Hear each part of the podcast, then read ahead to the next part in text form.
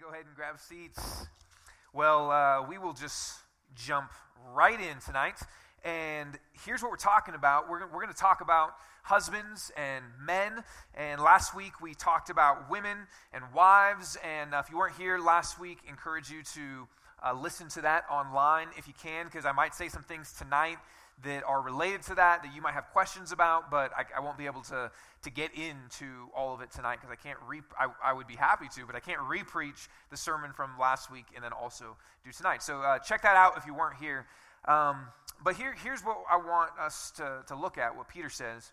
Um, many of you in this room are husbands or engaged or want to be husbands at some point, or fathers or grandfathers. I mean, all of us are either those men, well, unless you're a woman, you're either those men, know those men, or want to be those men. You want to be married, you want to be a father, you want to be a grandfather, you want to have um, a husband or a uh, grandfather to be alongside of you. I mean, all of those things, that's, that, that kind of encompasses everybody, okay? Either you're a man wanting to go down that track or you're a woman that is associated with a man somewhere around that track, okay? So either you're a man or a woman. We're off to a good start, right? I'm very intelligent.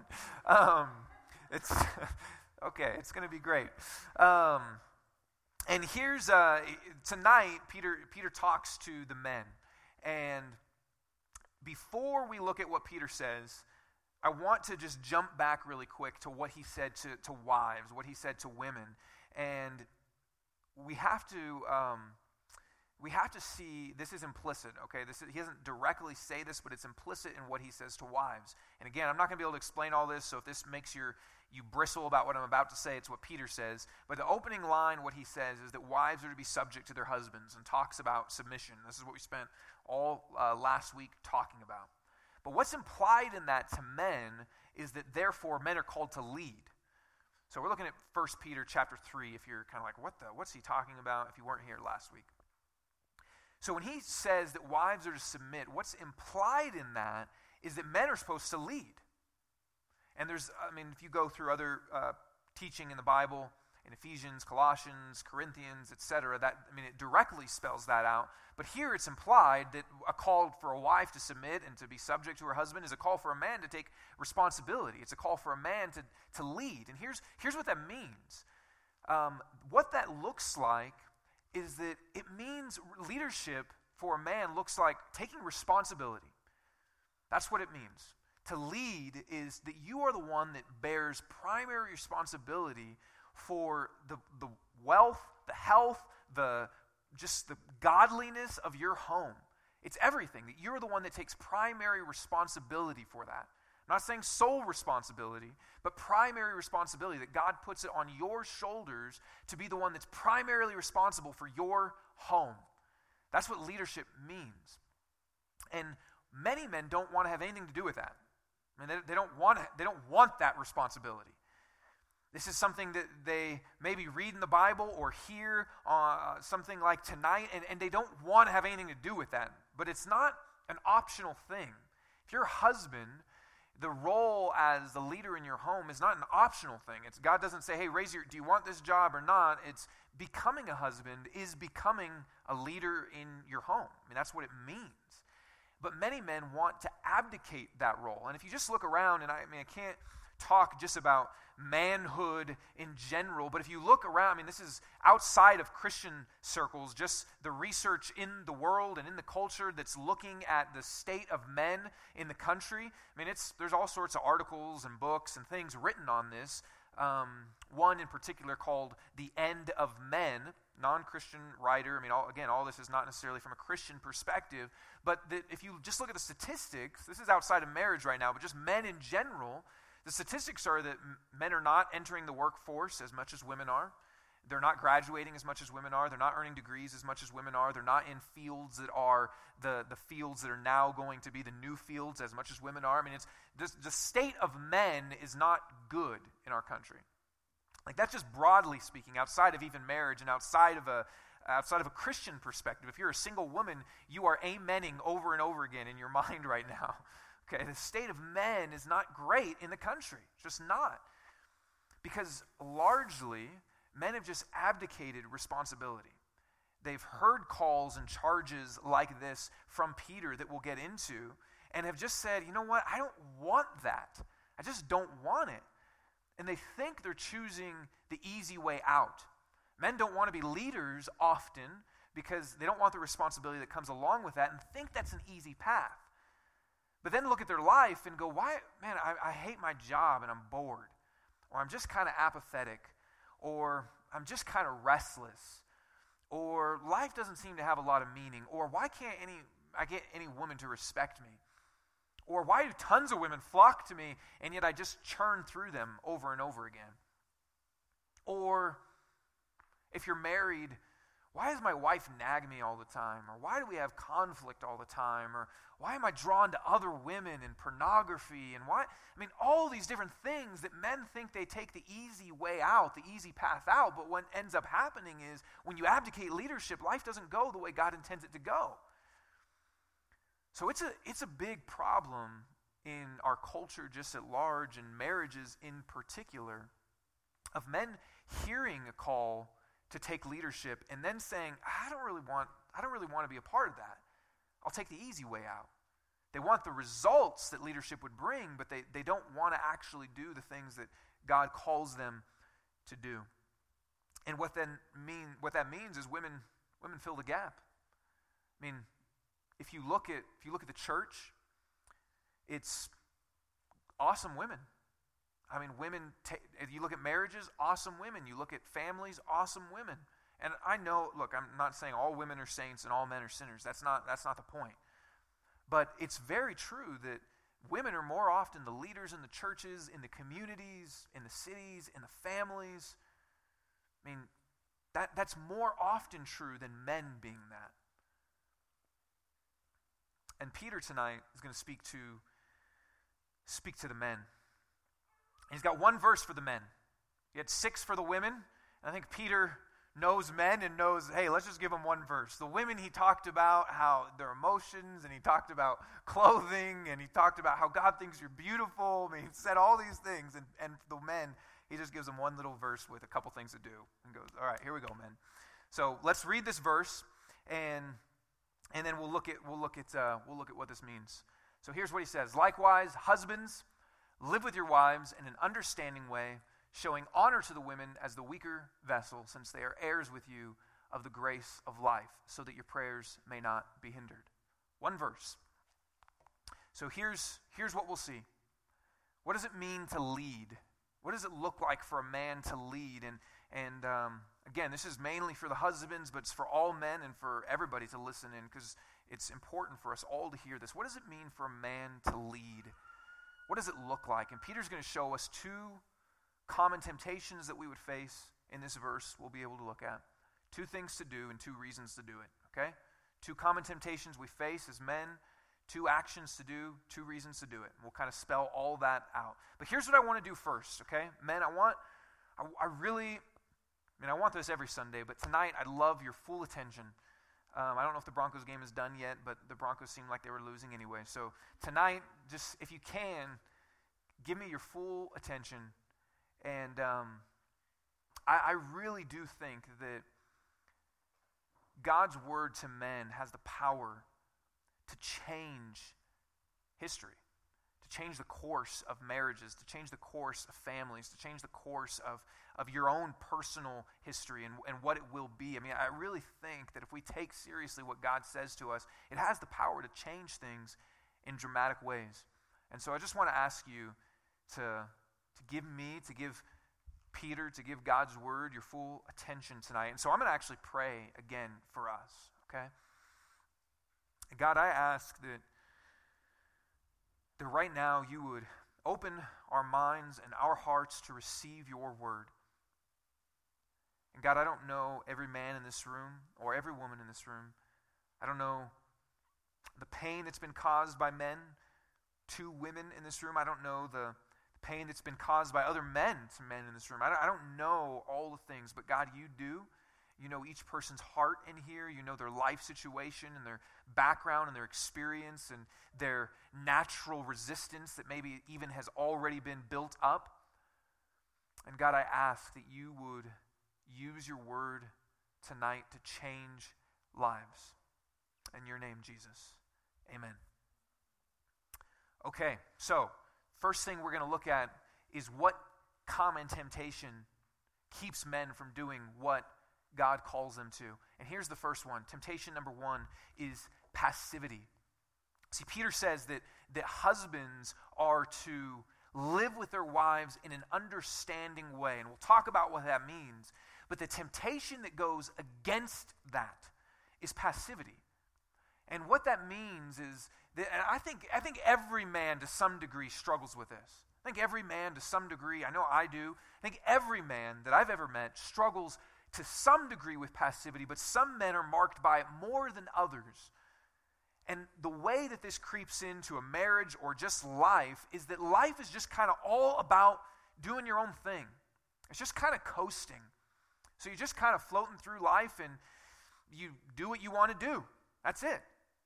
And if you get married, then you might do what your wife wants you to do, which there's nothing necessarily wrong with that, but it's just kind of, there's not an initiative that says, what does God have for us? What does God have for me? What does God have for our family? What does it look like to, to open the Bible, to follow Jesus, and to say, hey, let's, let's go there? It's just kind of, all right, if we go here, we go there. If I want to go here, we go there. I mean, it's just, it's just kind of a, a passive approach to life that many men have.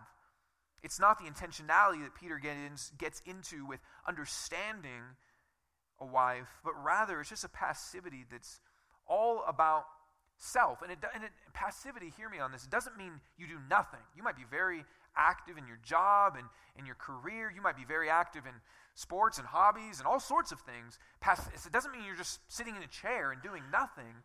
It means that there's a passivity in relation to God's calling on your life.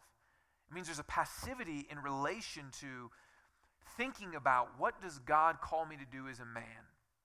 What does God call me to do as a husband? What should my life look like? What should our life look like? What should our family look like? What should our home look like? That there's a passivity in that. I'm not just talking about doing nothing, but a passivity in leadership. And what that often looks like in marriage is that a husband just goes along with his wife's wishes. And hear me on this. I'm not saying in any way a husband, this is what Peter says is a husband should be understanding to his wife. And so we'll talk all about that. But what I'm talking about is a man that just is kind of, I don't know, what do you think? What do you want? I don't know, whatever, whatever you think is best. That the wife becomes the conscience of the home, she becomes the decision maker in the home solely, and there should be mutual decisions. I'm not saying the man should be the decision maker, but she becomes the conscience.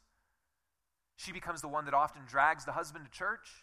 She becomes the one that is opening her Bible and reading and listening to God and saying, hey, maybe we should do this, and hey, maybe we should do that. She becomes the one that starts to lead, and the husband just, okay, sure, if that's what you think.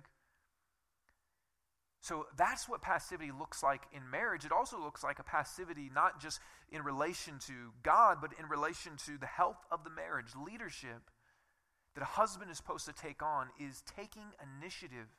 And look, it's a leadership that is modeled after Jesus' leadership. So if you hear the word leadership and think that that means it's just this domineering approach, or if you're a wife or a woman and you hear that word and you think, I don't want to be told what to do, it's a leadership that's after Jesus' leadership which is a leadership in service, it's a leadership in washing feet, it's a leadership in death, it's a leadership in life of setting an example, it's a leadership in love. Right? That's the kind of leadership that, that we're talking about here. But what can happen is there's this passivity to God, and there's a passivity that's not saying, I look at my marriage and I want to go, man, what, what, how can my marriage thrive? What's the climate of my marriage? Is it thriving? Is there, is there emotional health and mental health and spiritual health and physical health? How can I make sure everything is flourishing under my responsibility? And so, what that often looks like is the stuff that you see on TV. I mean, if you watch TV or commercials, I mean, it's just filled with men that are totally ridiculous and stupid. I mean, that's how it's often portrayed. It's hard to find a show or a movie that shows a really good, solid man. It's mainly this buffoon. He doesn't know how to do the dishes, or this. Buff- I mean, some commercial recently. I mean, the wives making fun of him, and I mean, the guy doesn't know how to. Just the guy's an imbecile. He just doesn't know how to do anything, right? That's often what is shown in the media as guys that just don't know how to do anything, or that mistreat women and misuse women. And part of that is because there's a lot of truth to it. That when guys become passive and they don't take on a responsibility, that that's what it starts to erode to. And there's a passivity that happens in marriage where sometimes guys think, I'm not passive. What are you talking about? I go to work. I'd, I'd fix things around the house. I pay the bills.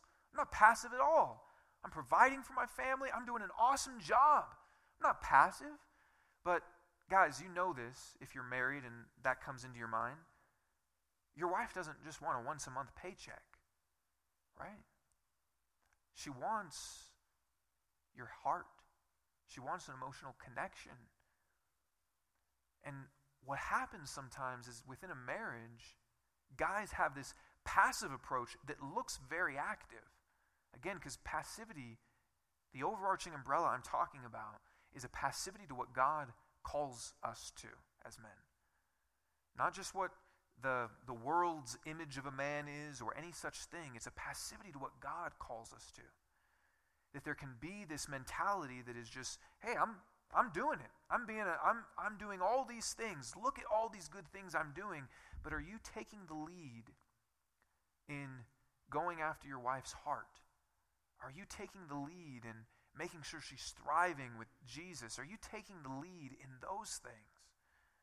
Or just in putting a paycheck. Man, it's something that guys often with the passivity even reject that they don't view themselves as passive. And what, what, what happens is guys like this that have a passive mindset, and again, I think to some degree we all struggle with this, but some more than others. What their main concern is, is to be liked, it's to be nice, it's to be comfortable, it's to have pleasure. Those are the main concerns. It's, I just kind of want the easy way. I want it to be easy in relationships. I want it to be easy in life. I just want kind of some easiness. That's what I want. I don't want to have to go, God, what are you speaking to me? How can I follow you? What does it look like to. I mean, you know, the Bible uses images often of the Christian life as fight the good fight and run the race and keep the faith. But for men like this, that's not their mantra.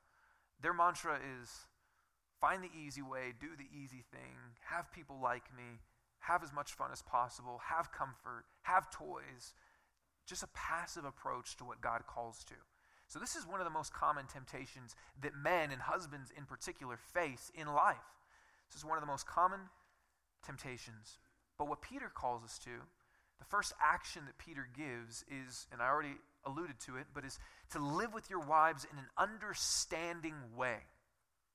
And what that literally means is live with your wife according to knowledge. That's the literal meaning of that to live with your wife according to knowledge. This is really important. So think about, let's back up again. Here's what Peter says to wives be subject to your husbands. And then later down, he says that that can be a scary situation, but don't, don't be afraid because of your relationship with God, etc. But if a man is taking it as his responsibility to say, I am going to live with my wife according to knowledge. I'm going to live with her in the most considerate, understanding way possible. You think that makes it easier for a wife to then say, Oh, I'll follow your leadership? Yeah. I mean, oh, you totally understand me and you're totally trying to live in my world and, and get to know. Oh, okay. Well, I mean, that builds trust. That's a lot easier to go, okay, I can, I can follow the leadership here. It's not as scary of a thing versus just some brute in the home that is saying, hey, follow my leadership. But Peter's call is for husbands to live with their wives according to knowledge, which means this it's a deep, experiential knowledge of your wife. To really, really, really know her. to know her in and out, and to then live according to that knowledge. It's not just to gather that knowledge and accumulate that knowledge, but it's that you learn, that you understand, and then your life is actually shaped differently because of that. I mean, if a husband's life from year to year should look very different because he is more and more and more and more understanding who his wife is. He's living according to knowledge with her.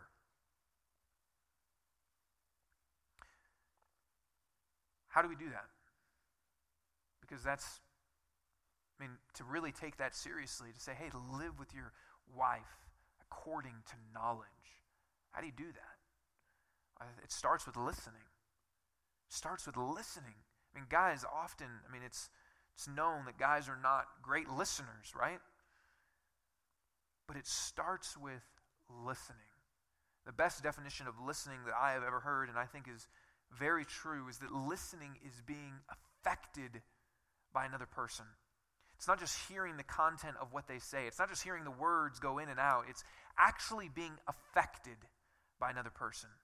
That your heart is touched and moved by another person. So, for a husband to live with his wife according to knowledge and knowledge of this deep experiential kind says that husbands, we got to listen. We actually have to take the time and go, I am going to listen to you. I'm going to be affected by you. I'm going to enter into your world and understand how your mind and your world works.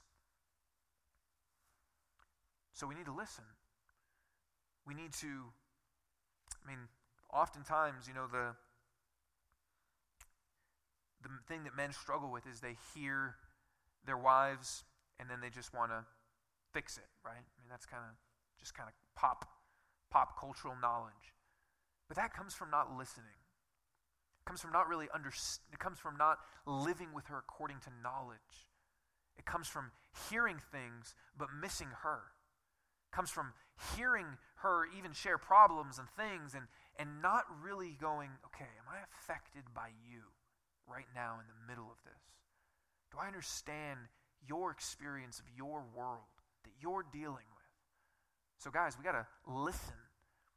Second is ask.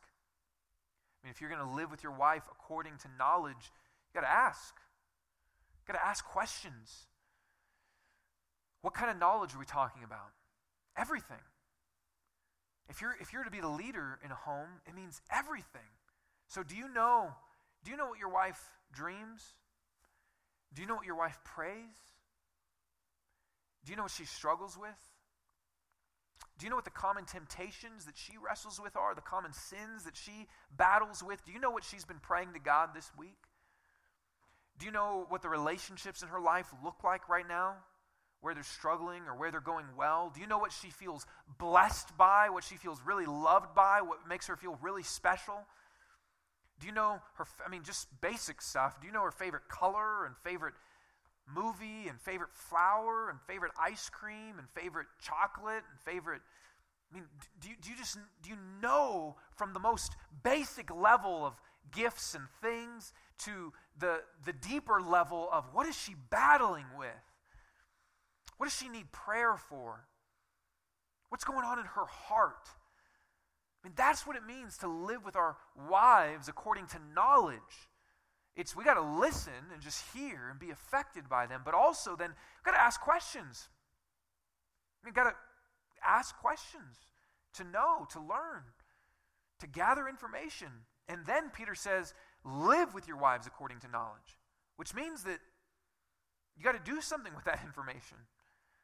It's not just have a lot of information, it's live with your wife according to knowledge. So, how, how do you incorporate that? I mean, if you're listening to your wife and you're asking your wife questions because your true desire is, I want to live with her according to knowledge, does your life begin to be shaped by that information? Do you have any sort of system for this? I was, um, as I was working on this this week, there's an app, can't remember what it's called, but it's an app that you record all these different things that I'm. What's what's she praying about? What's her favorite color? And I think it's called the Book of Her. It was developed by some pastors, I think. Uh, I think it's $1.99. So any husbands that want to get that, um, and it, or maybe $2.99 if you can splurge. Um, and it's, I mean, it's. Do you have some sort of system for doing that? Some sort of way for saying, okay, I'm, I'm, I want to live with my wife according to knowledge. So, how can I actually do that? How can I gather knowledge? And then, how can I remind myself and make a plan and incorporate into my life to live with her according to that way? To write things down, to build it into your schedule, to make a plan. And look, I, right now, some of you men might be going, that sounds like a lot. An app, listening, huh, asking questions, all of that. But here's what I know about us men you men are experts. I think this is just one of the ways that God has built men. That you are experts at whatever your thing is. If it's sports, you know all the stats, you know all the scores, you know all the players from 30 years ago. I mean, you, you, you know things. If it's, if it's stocks, you know it. If it's business, you know, I mean, you can name figures and stats. And if it's movies, you can quote, I mean, some guys, I can quote all of this movie. Great. I mean, men just kind of have this way to just have a bunch of facts in their mind. But for some reason, oftentimes, then when it comes to wives, it's like, I, oh man, that's impossible. That's too hard. It's, but I, come on. Like, we know that's not really true. Men are experts at gathering data and having it if it's something that is something they really care about, if it's something that's really affected them. So don't be intimidated by a call to live with your wife in an understanding way. I think it's something that's already built into you. It's just which way are you going to funnel it? And what do you think your marriage would look like if you did this? If you're single, what do you think your marriage would look like? What do you, what do you think if you even started to build your life in these habits now? What do you think if you're married right now? What do you think your marriage would look like if you were just absolutely thriving at living with your wife according to knowledge. I mean, be, be awesome, right? Like, you probably wouldn't go, oh, that would suck. I mean, I mean, you would go, that would be awesome. And the wives would definitely think that would be awesome. But you would too, because ultimately it's, in Proverbs says, he who is wise is wise for himself.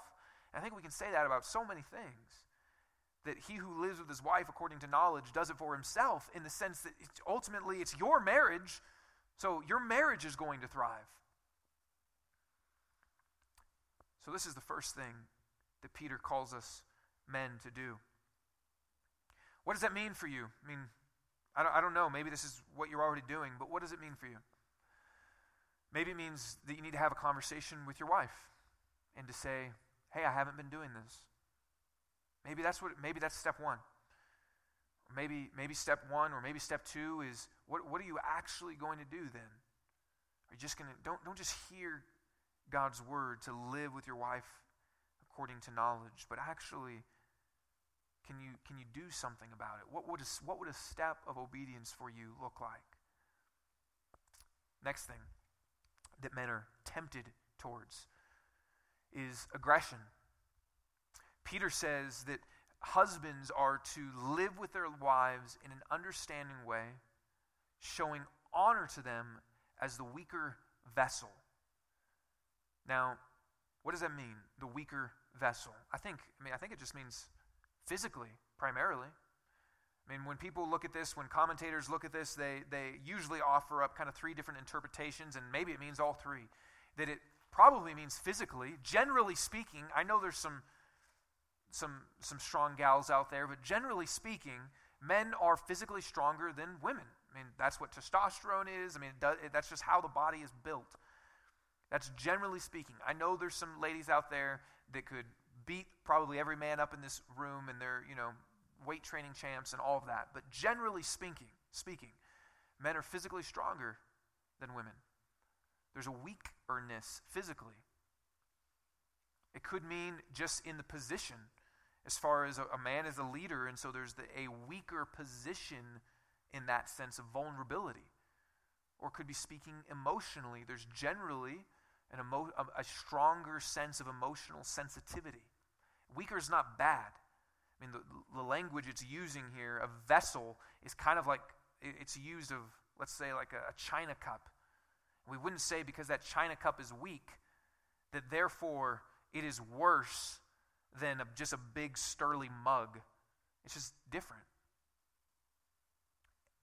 But the point here is what Peter is saying is that many men would be tempted towards aggression.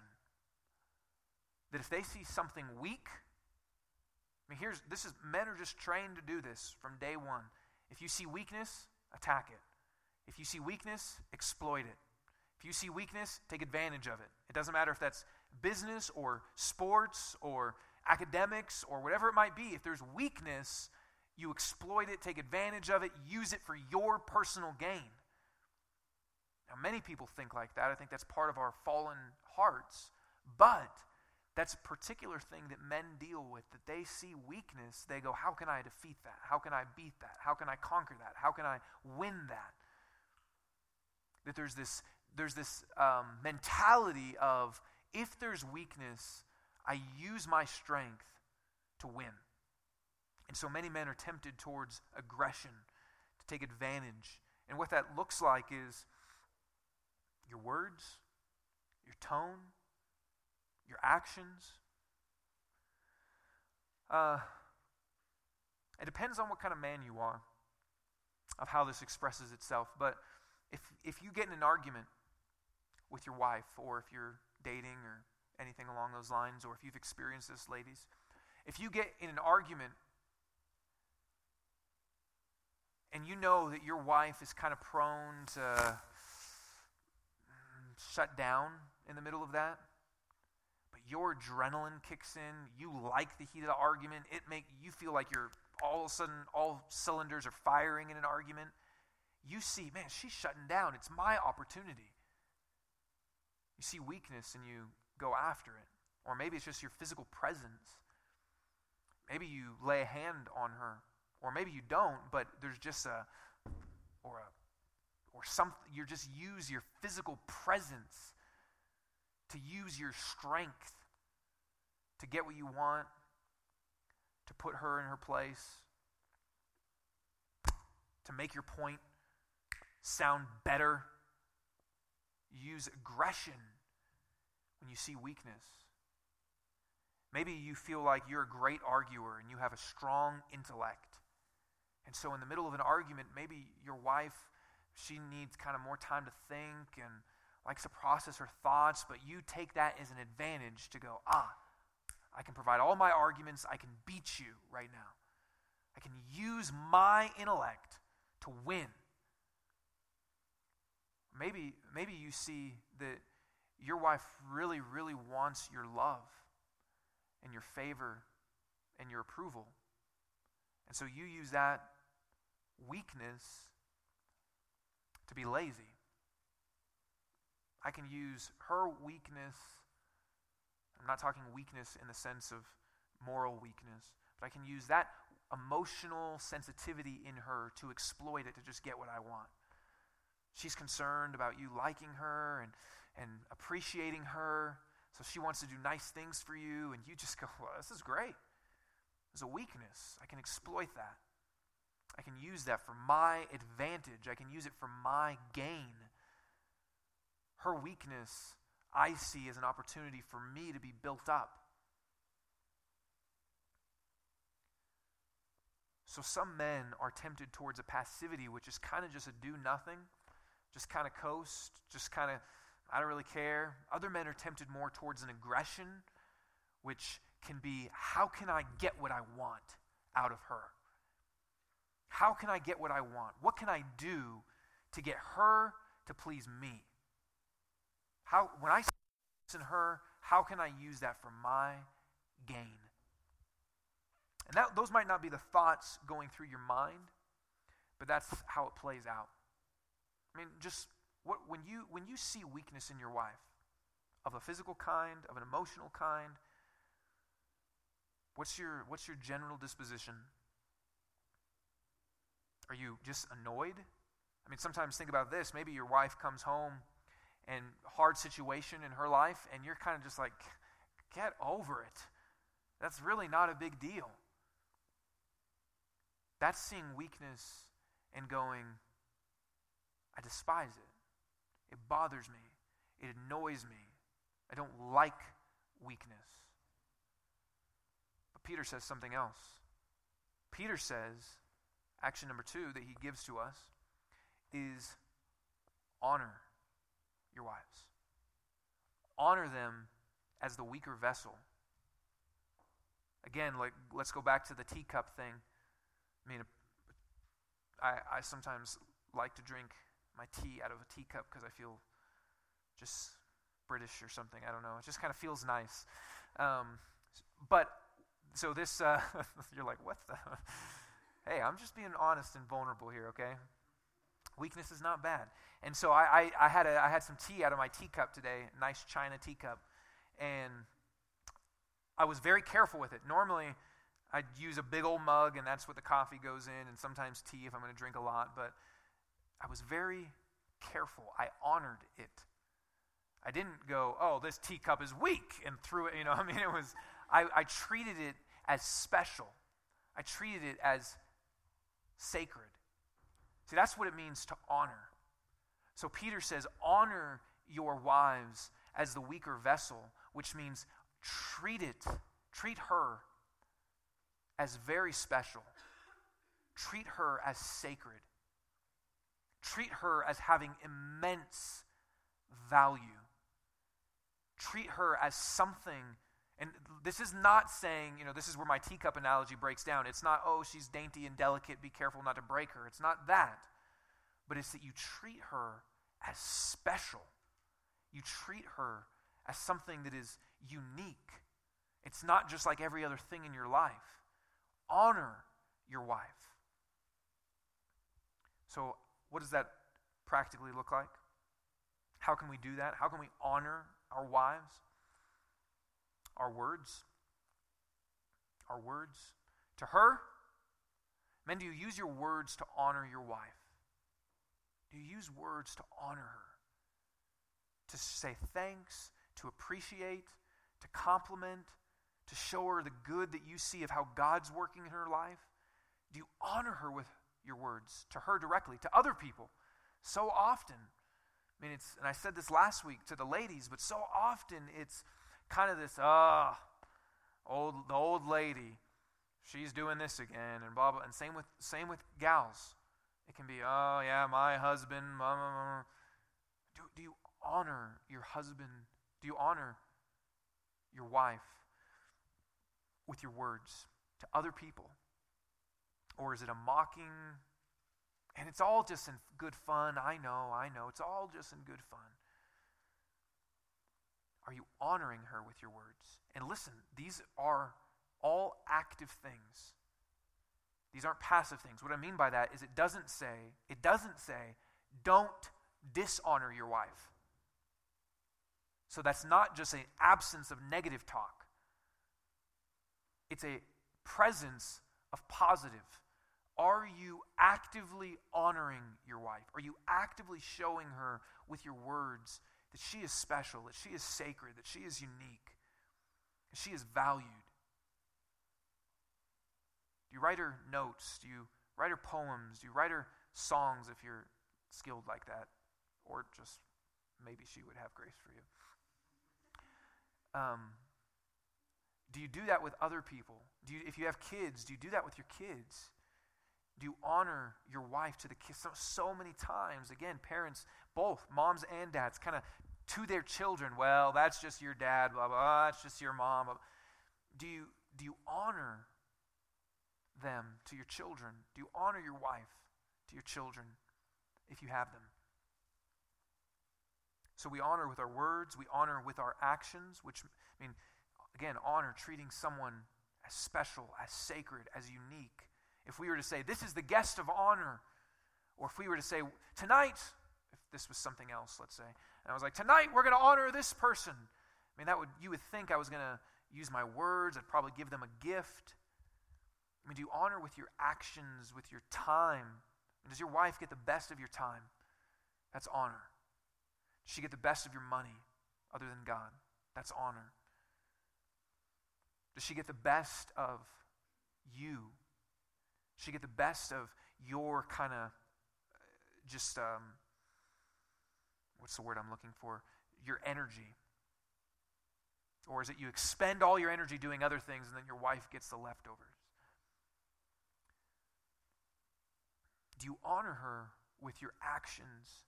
Do you honor her by treating her as this woman and not other women? Which means pornography, thoughts, flirtation, emotional connection? Do you honor your wife by saying, You're the one woman for me? Or are you honoring other women as well? Treating other women as special, treating other women as sacred? Or is it your wife to you that gets the honor? So, with our words, with our actions, with our attitude, I mean, how we feel about her, I mean, what if you saw your wife's weakness and instead of looking at that as something to exploit or take advantage of, you said, I see that and I honor it.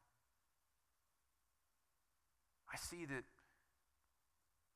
you physically, perhaps, are weaker than I am. And so I'll honor that. I see that maybe you have a, a, stronger emotional sensitivity than I do, and I honor that instead of being bothered by it. The weakness I see in you, I honor. I don't devalue it. I don't look at it as something to, to belittle you for. I look at it and go, I honor you in that. What would your marriage look like if you were to treat your wife with this kind of honor? What would it look like? What do you think would happen in your wife?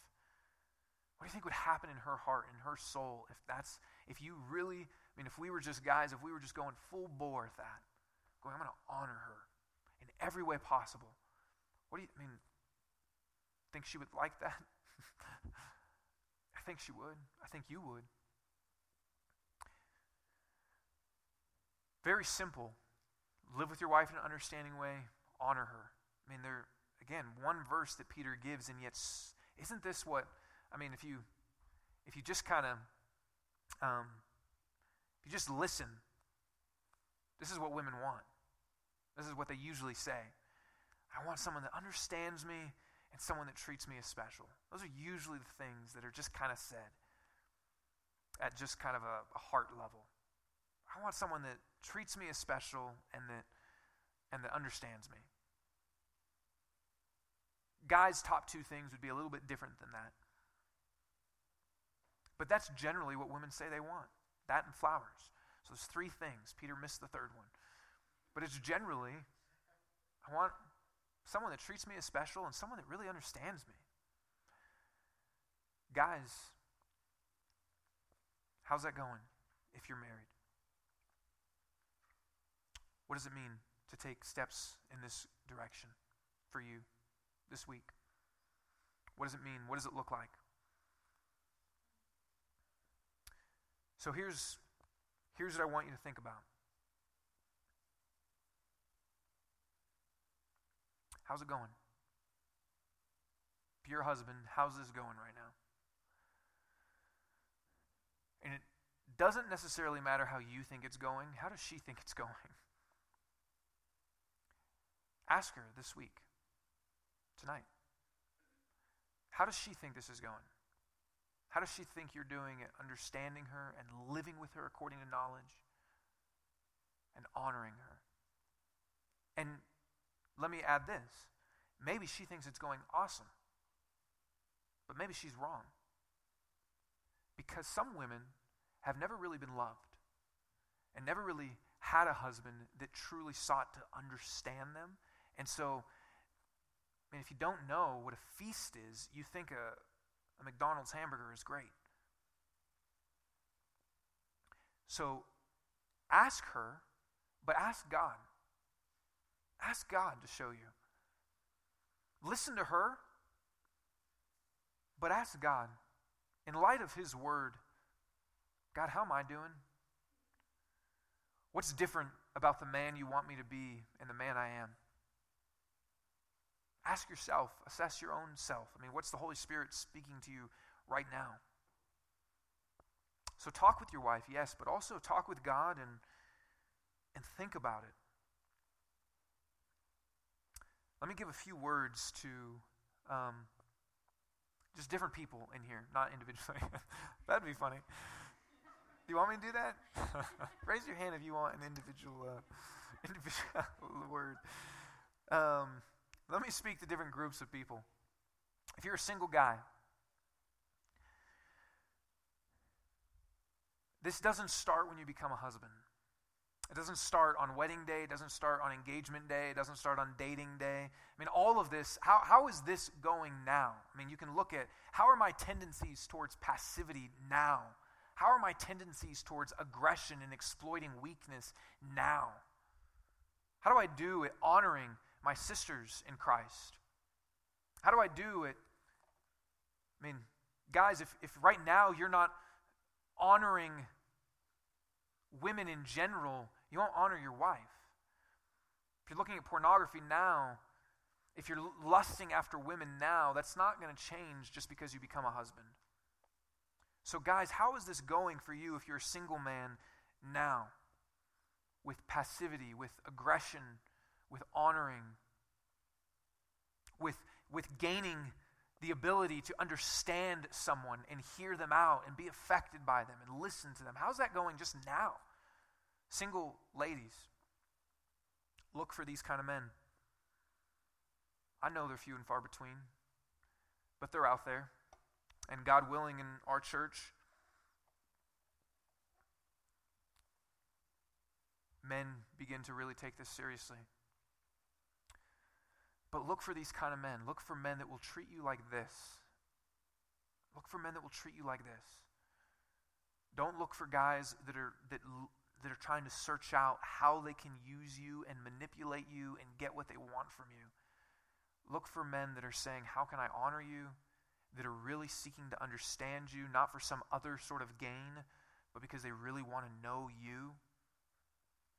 Look for these kind of men and encourage the men you know towards this. Encourage the men you know towards this. Particularly the single men that you hang out with, encourage them. When you see them doing these kinds of things, encourage it as just a good friend.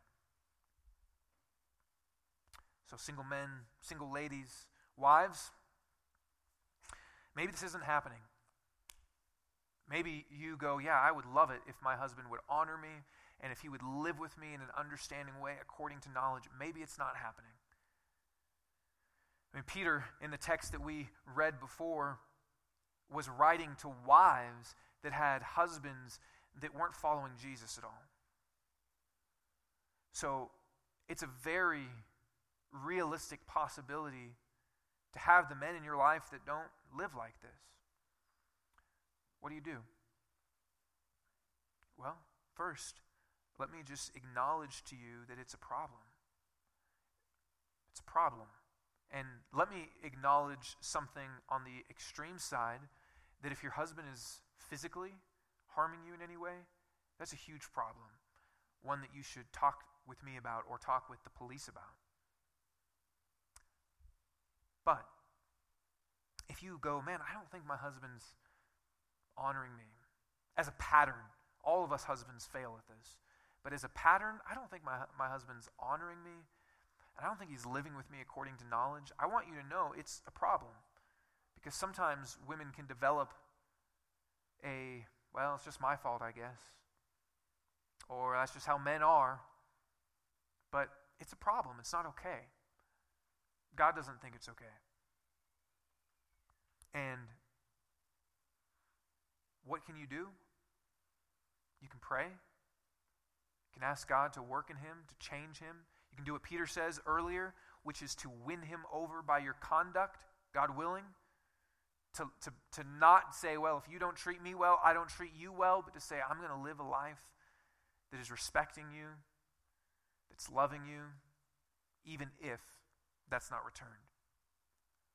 You can pray, you can try to win him in your conduct, you can sit down and talk with him. And ultimately, what you need is Jesus. because your husband may never emotionally provide what he's supposed to, but Jesus does. And you need to have your heart being filled up by him, even if your husband lacks. If he is doing this, wives, thank him. Um, husbands that are doing this well, keep doing it. Peter says, Live with your wives according to knowledge, and it's a present tense, continual thing. It's not learn about your wife, and then there you go. Um, women change. I mean, I don't know if you know that. But they're not the same year to year or month to month. They change. Just like all people do. That's not just a woman thing. But they change. And so it's not, hey, you kind of do this once and then you're good to go. So, men, don't rely on your past successes. Don't say, oh man, I, when I, we were dating, I totally did all these awesome things and it was so cool. Or don't say, man, even last year we did this and that. And what, right now, today, are you doing this? Right now, today, are you seeking to continually learn your wife? Because life is different for her. And men that are failing at this, that you, that you hear this and you go, not just, yeah, I mean, again, all of us fail to this at some degree, but you hear this and you go, not even close. That's, I'm, not, I'm not consistently, I'm not proactively trying to honor her. I'm not really seeking out how can I live with her according to knowledge. So I want to ask and I want to listen and I want to build some sort of plan and use an app. And I, I really want to seek to live with her according to knowledge and honor her. And you go, that's not me at all. That's, I mean, once in a great, great while on my anniversary, if I remember it, that's me. So, what do you do then? Well, first is this know that God has grace for you, that it is never too late to say, I need grace, Jesus. Forgive me. When I hear what you say in your word, I fall so, so short of that. So know that. Know that there's grace. Second thing is this confess to your wife. Tell her that. Don't just try to change things. You need to start with saying, hey, we need to talk. You know that guy that was talking tonight?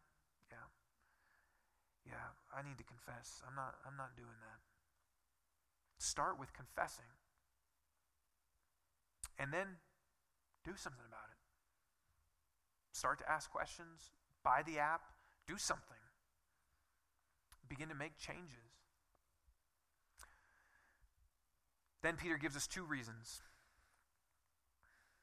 And let me let me say this. I mean, you, you, can tell right now that I mean I have kind of a somber tone, um, and not super energetic and super excited because here's I just think this is so important that there's a heaviness of it to me because I really believe that if if God changes this in men, then I I, I, I mean I believe that history changes. I believe that if this changes, if husbands take this seriously and go, I am going to honor my wife and I'm going to live with her according to knowledge and I'm, I'm going to do that, I, I think that that just changes everything. It changes everything. It changes our witness as Christians. It changes the, the health of your home and your children. If you have, I mean, it glorifies God and shows His goodness. So to me, there's a heaviness to the topic because I, I know it, to me, so much hinges on it. It's, and, and I know that guys, that in our hearts, there's so much resistance. I know it. I see it on your faces right now, and I just know it, and I know it. That there's such resistance in our hearts to this. You don't understand my situation. You don't, okay, whatever. I mean, whatever. I know it. There's so much resistance, and yet, and yet, if we actually hear God's word and obey, empowered by the Holy Spirit to do so, things change dramatically. Dramatically. Not just in your life, in your wife's life, in the wife of your children, in the wives of your families that are around you, in the, in the community, in the church, in the city. I mean, it changes things. So, yeah, there's a, there's a heaviness, there's a somberness that I have in talking about this tonight. Peter gives us two reasons. The first one is this our prayers. He says that do this, otherwise, your prayers will be hindered. And here's what this means if you're not honoring your wife, if you're not living with her according to knowledge, God is opposed to you. That's scary. And I don't mean he's going to send you to hell. If you're a Christian, you've been saved by him, and that's secure. But what I mean is that God is not actively in this moment seeking to just go, man, I'm going to answer your prayers. If you're mistreating his daughter, I mean, th- if someone was mistreating your daughter, and then they always called you on the phone asking for things, how would you respond? You would probably say, This request will be hindered, sir. Click. I don't know if you would speak in that language, but it would be cool if you did. You could borrow my teacup if you did. Your prayers will be hindered. I mean, that's, that's kind of ominous. Live with your wives in an understanding way and honor her. Otherwise, your prayers are going to be hindered. I mean, this is the reason Peter gives. I mean, it seems kind of an odd reason to me in a sense that I probably wouldn't have said it. But Peter knows something we don't know about how prayer works. He knows something about how God looks into our lives and chooses to honor those things that we bring to Him or not. And what this is saying is that, man, our, our relationship with our wives is deeply connected to our relationship with God. You don't get to say, life with God is great. And yeah, life with my wife, you know, it's okay. Not true. They're connected. They are connected. And you know what else I think this means? I, I think in large part it's talking about that you will ask God for things and He will just not give them to you. He will not answer. He will be in opposition to you. The same way that it says God opposes the proud but gives grace to the humble. This is a kind of proud man that won't do this. But I also think it means this your prayers will be hindered in the sense that all form of prayer. So, part of prayer is our requests from God, but another part of prayer is just our enjoyment and our communing with, our talking with, our, our love of God. So, your relationship, with, maybe men right now, you go, you know what? I don't, I don't have a great relationship with God. And when I talk with Him, it just kind of feels dry. And when I, maybe it's because you're mistreating your wife. And so the relationship with God is hindered also. So this is one reason He gives us. Second reason is this that they are heirs of the grace of life. Both of these reasons that he gives are God issues. Notice that. That he says, let me give you two reasons why you should do this. They're both related to our relationship with God. And what he says here is that they are heirs of the grace of life with you. That's fundamentally stating that there's an equality. There's an absolute equality. He wants men in that culture, in that day, to know you're not better than your wife. They are heirs with you of God's grace, of the life that He brings. They are equally an heir with you. He wants men to, to look at their wives and know she's a daughter of the king. Look at that. Do you know the kind of grace that she's received from Jesus? Do you know the kind of grace that he gave to her? Do you know the lengths that he went to to bring her into his family? Do you know how much he loves her? I want you to see that and to see that she is absolute equal before God, absolutely loved by God, and has received grace from God. Especially then, but of course now, men can think, oh, I'm better than her, and have some sort of machismo, chauvinistic crap. And he's saying, she's an heir with you of the grace of life. You're, you have nothing on her. You're not better in any way. God looks at her and loves her and, and has given her grace. Is that how you treat her? Do you treat her as somebody that God has poured his grace out on?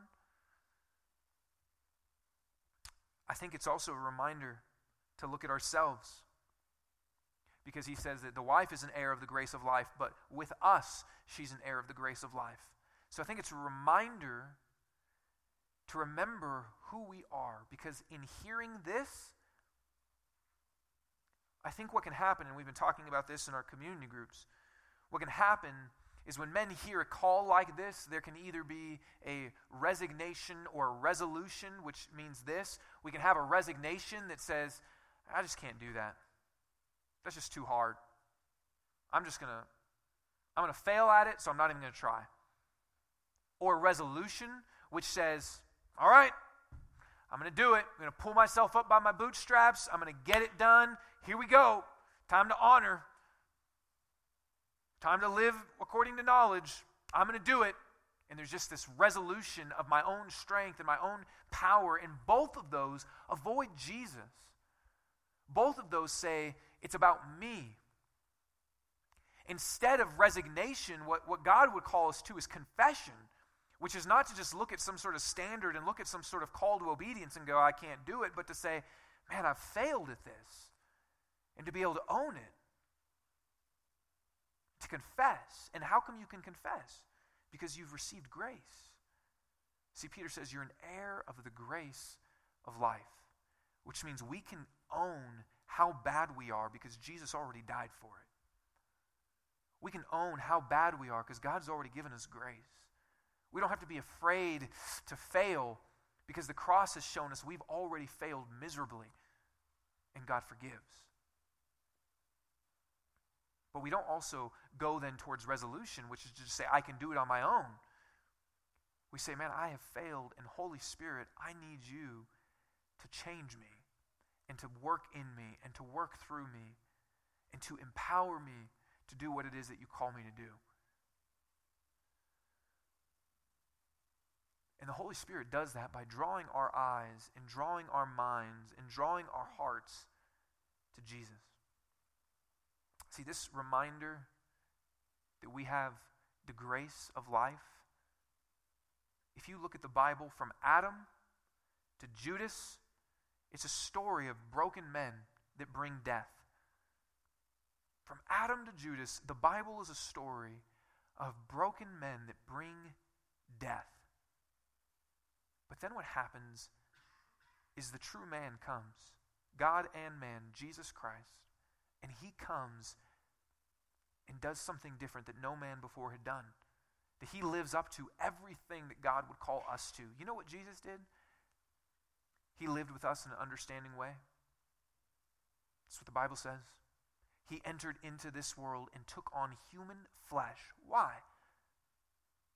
To enter into our world, to live with us according to our knowledge, to know us, to become human. And then he saw our weakness and what he'd do with it. Did he attack it? Did he see our weakness and exploit it? No. What the Bible says in Romans is that while we were ungodly, while we were still weak, Christ died for us. While we were weak. Paul says later that God chose the weak of the world to shame the strong. Which means this that Jesus comes into the world and says, I choose the weak. I look at the weak and don't despise them. I look at the weak and honor them. Men, this is what God has done to us. Everybody, this is what God has done for us. And see, men, if we want to change, to love our wives or your future wives or your sisters in Christ, if we want to change, it's not going to come through just resolution, I'll get it done. It's going to come by having our minds and our hearts see that this is how Jesus has treated us. This is what he did to us. Jesus entered into our world and understands us. And Jesus looked at our, I mean, do you see yourself as weak? Jesus died for you in your weakness. He loved you in your weakness. He honored you in your weakness. Do you see yourself as misunderstood? Jesus entered into your world to identify with your experience. This is what he did for us. And as we see that that's the God that we know and love, that begins to change our hearts to then be able to live out of that. To, if you're married, love your wives in that way. Jesus is not a man that brings death like all broken men before him and after him, but he's the one that brings life. And so, with our wives, and all of us are heirs of the grace of life. What do you think our church, your marriage, your family, this city would be like if this is a vision that we really caught on to? What do you th- I mean, it would be amazing. You know, Paul says in Ephesians that marriage is supposed to be a picture of the gospel. That people are supposed to look at it and go, I can tell about Jesus' salvation by seeing this. This is how that happens.